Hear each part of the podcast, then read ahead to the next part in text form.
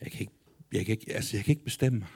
Skal, skal man gøre det rigtige og pastorale og læse fra Bibelen, eller skal jeg bare fortælle, hvad der står i den?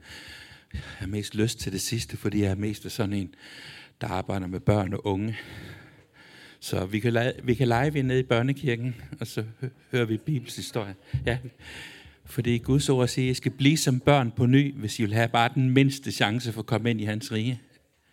Er I med på den? Vi bliver som børn på ny.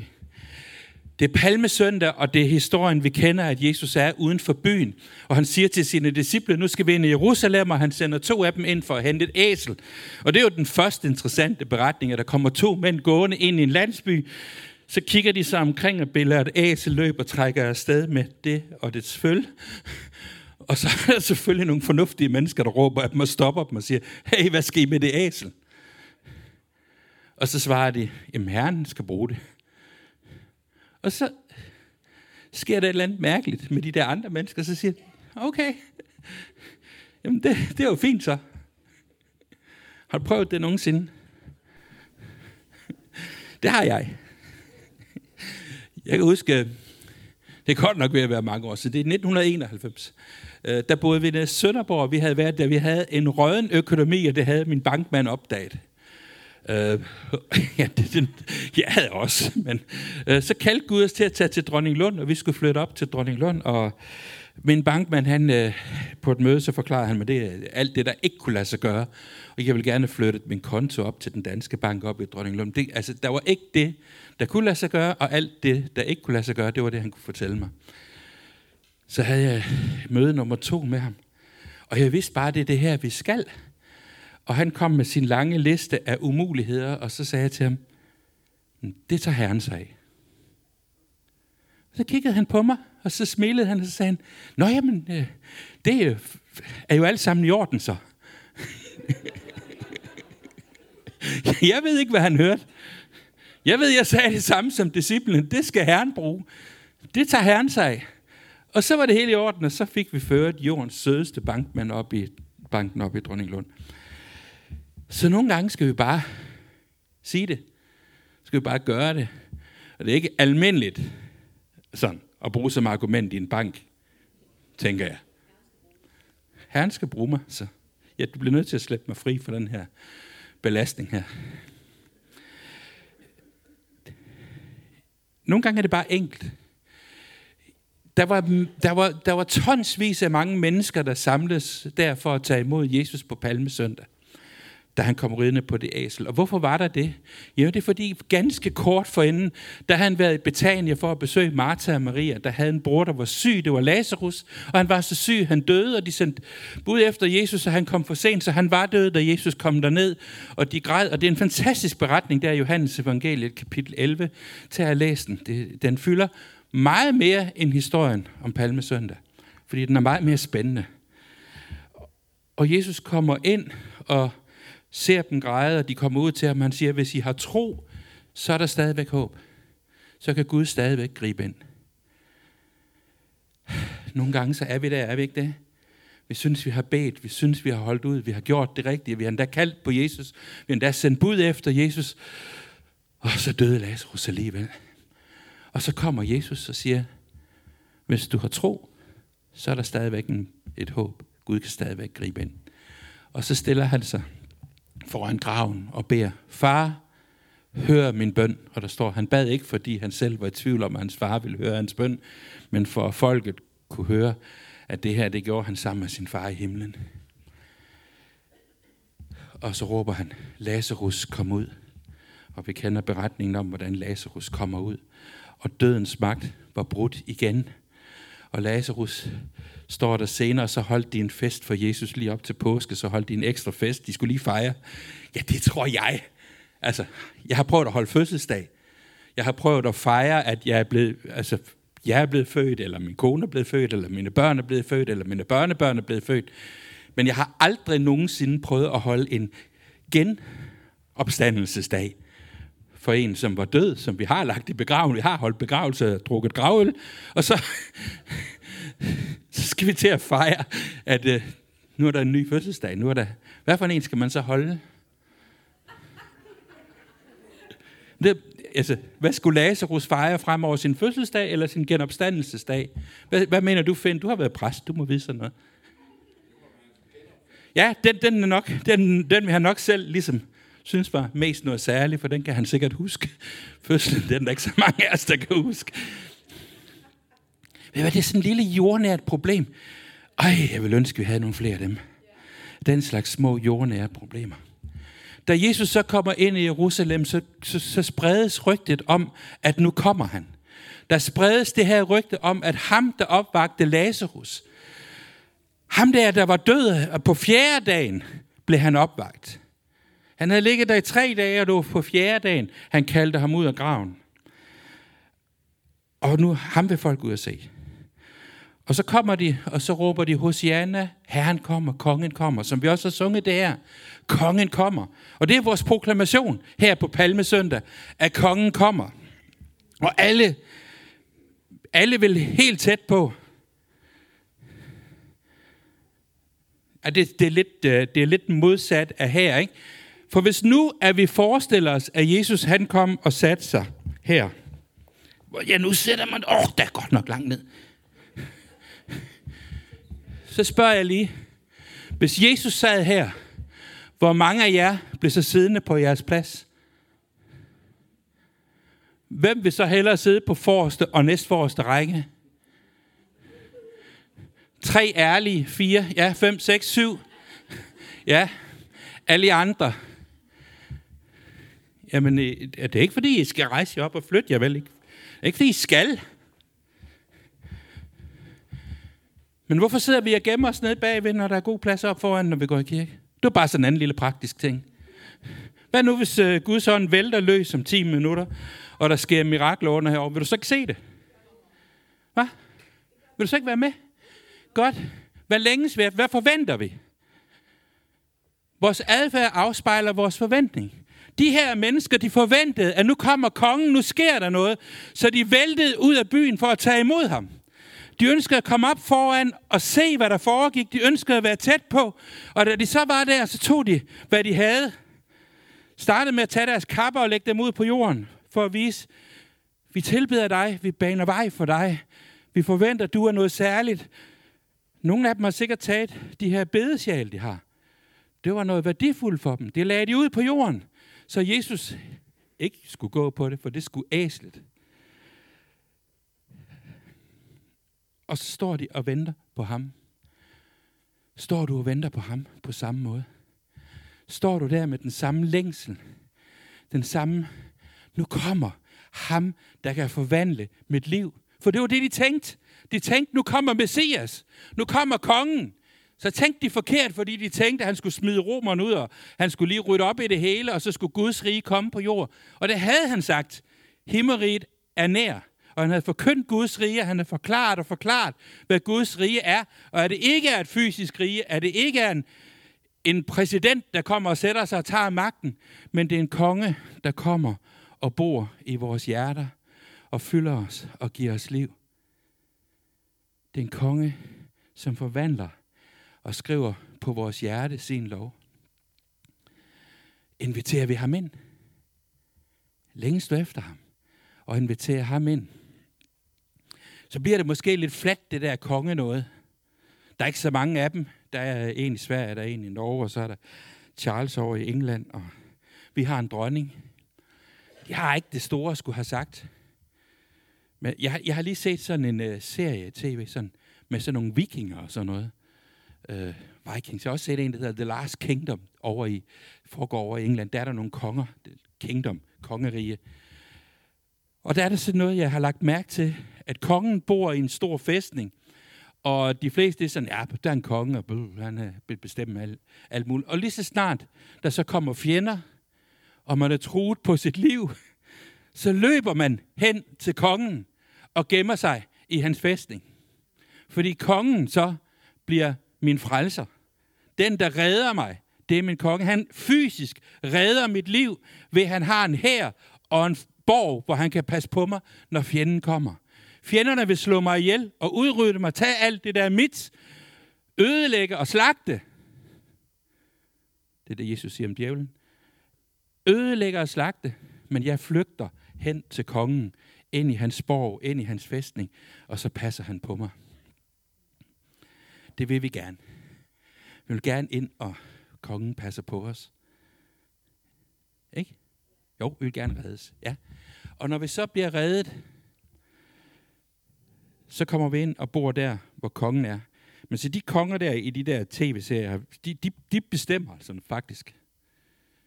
Det er faktisk dem, der bestemmer, hvad loven er. Ind i den der by, der skal alting gøres, sådan som kongen vil have, det skal gøres. Og hvis ikke, at man gør det, som kongen siger, så er det også ham, der er dommer. Og det er rent faktisk også ham, der eksekverer dommen. Han hakker selv hovedet af dig, hvis du er flabet nok. Så det, det var et kort proces, det er lidt over 1000 år siden. De, det, der var ikke så meget diskussion. Enten gjorde du, hvad du fik besked på, eller også gjorde du ikke, hvad du fik besked på, så fik du ikke lov at være der. Enten blev du smidt ud, eller aflivet. Eller lagt i et fængsel resten af dit liv. Sådan. Forholdsvis barsk og rå, men det var sådan enten eller. Det, det var den samme forståelse, jøderne havde af konger, da de står og hylder Jesus. Kongen kommer. De vidste godt, at når man har en konge, så er det ham, der sætter reglerne. Så er det ham, der bestemmer. Åh, oh, er det godt, jeg har en kærlig konge, der kun bestemmer nogle gode ting. Man giver ham lov til at bestemme. Når jeg, når jeg løber hen til kongen for at få frelse, for at få reddet mit liv, får han lov til at bestemme. Sådan i hverdagen. Eller sådan for en sådan, sådan delvis lov til at bestemme, og så gør vi ligesom, når vi kører bil. At hvis ikke det, vi bliver opdaget, så gør det ikke noget, at vi kører for stærkt. Det er kun indtil der står en fartkontrol. Det er derfor, mennesker de køber sådan nogle små advarselsting der. I ved godt, man kan sætte i sin bil. Jeg har ikke sådan en. Man kan købe sådan en, der så siger, nu kommer der snart en fartkontrol, nu skal du nok begynde at overholde loven. Jeg er bare, hvorfor gjorde du det ikke hele tiden? Så behøver du ikke spille penge på den. Men så, så er der en forventning om, at vi kun holder loven, når vi bliver kontrolleret et eller andet sted. Ellers kunne man i hvert fald ikke leve af at have det firma der. Er det den samme kultur, der kommer ind hos os?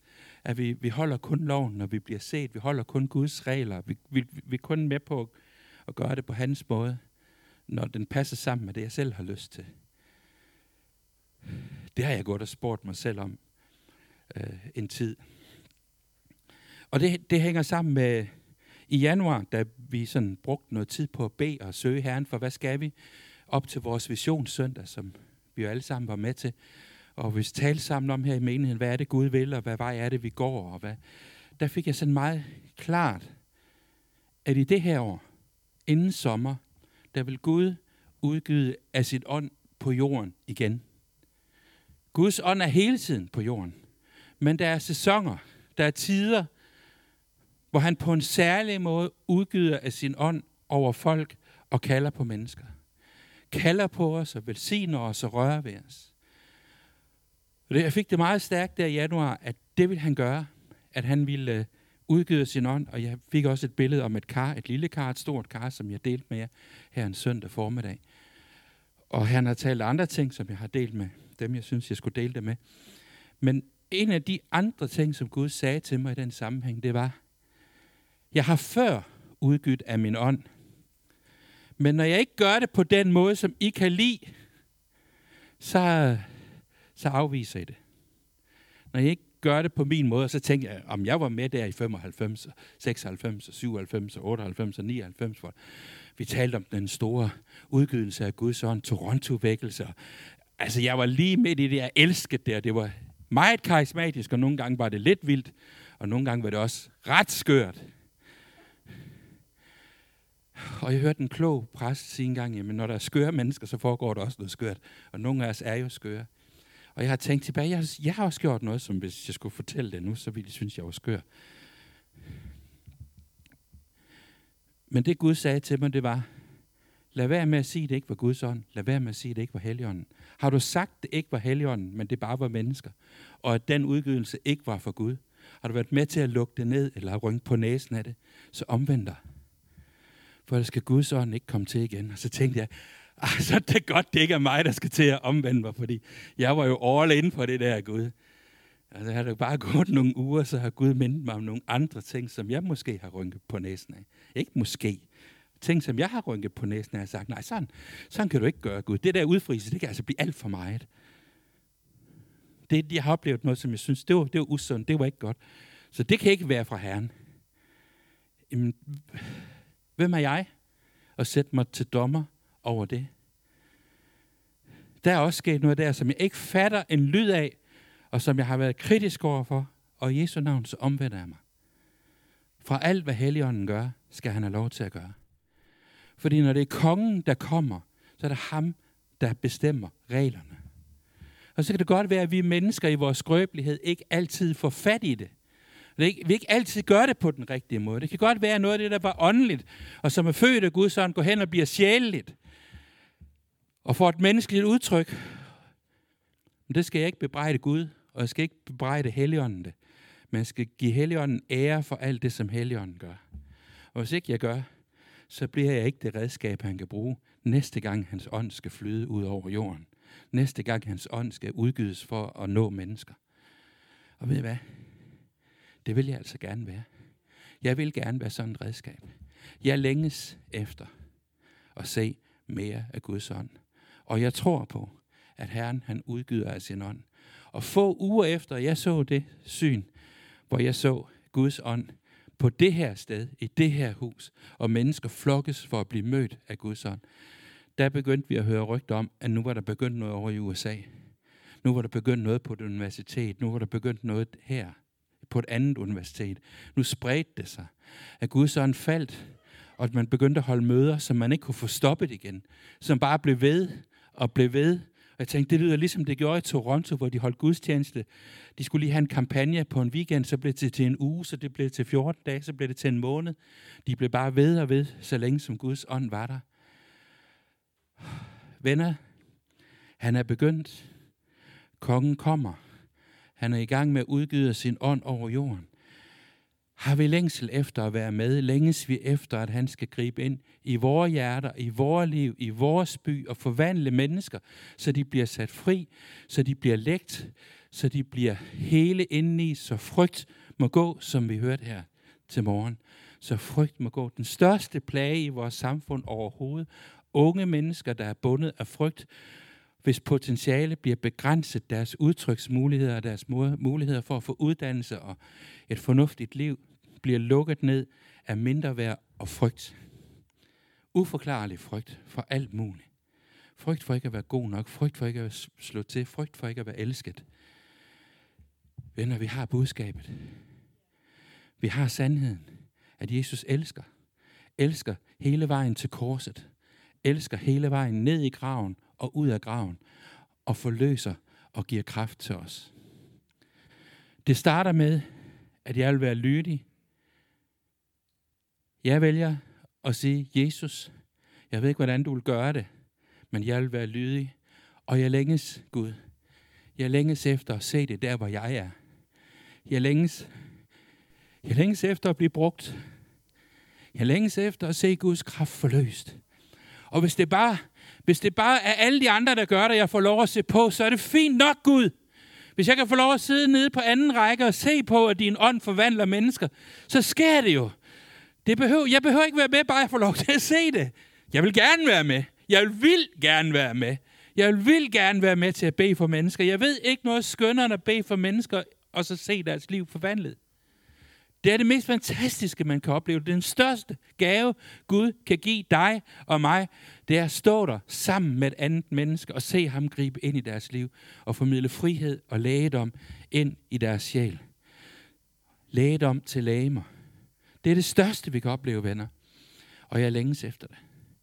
Og jeg har sagt, siden jeg var 20 år gammel, at jeg vil så gerne være der til sådan en Lazarus-ting.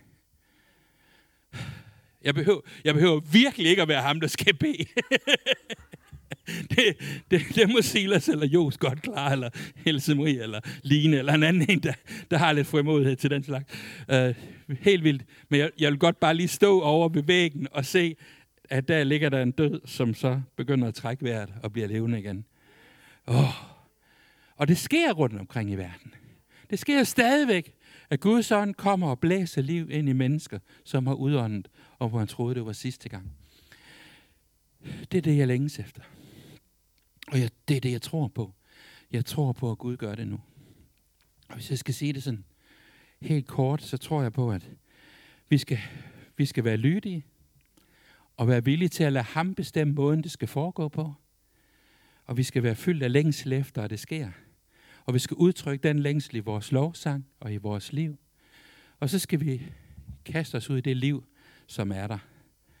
Lydighed, længsel og liv. Der er et liv for ham, hvor han kommer og rører os til ånd, til sjæl og til læme. Han kommer. Han kommer her i dag for at sætte din ånd i frihed. Og har du ikke givet dit liv til Jesus, og ved du ikke, at han er herre i dit liv, og så sidder du og tænker, hvad er det for noget, han, han fyrer af op, det, det lyder for vildt, jamen så er det i dag, at du skal give dit liv til ham og sige, jeg ønsker, at du skal være konge i mit liv.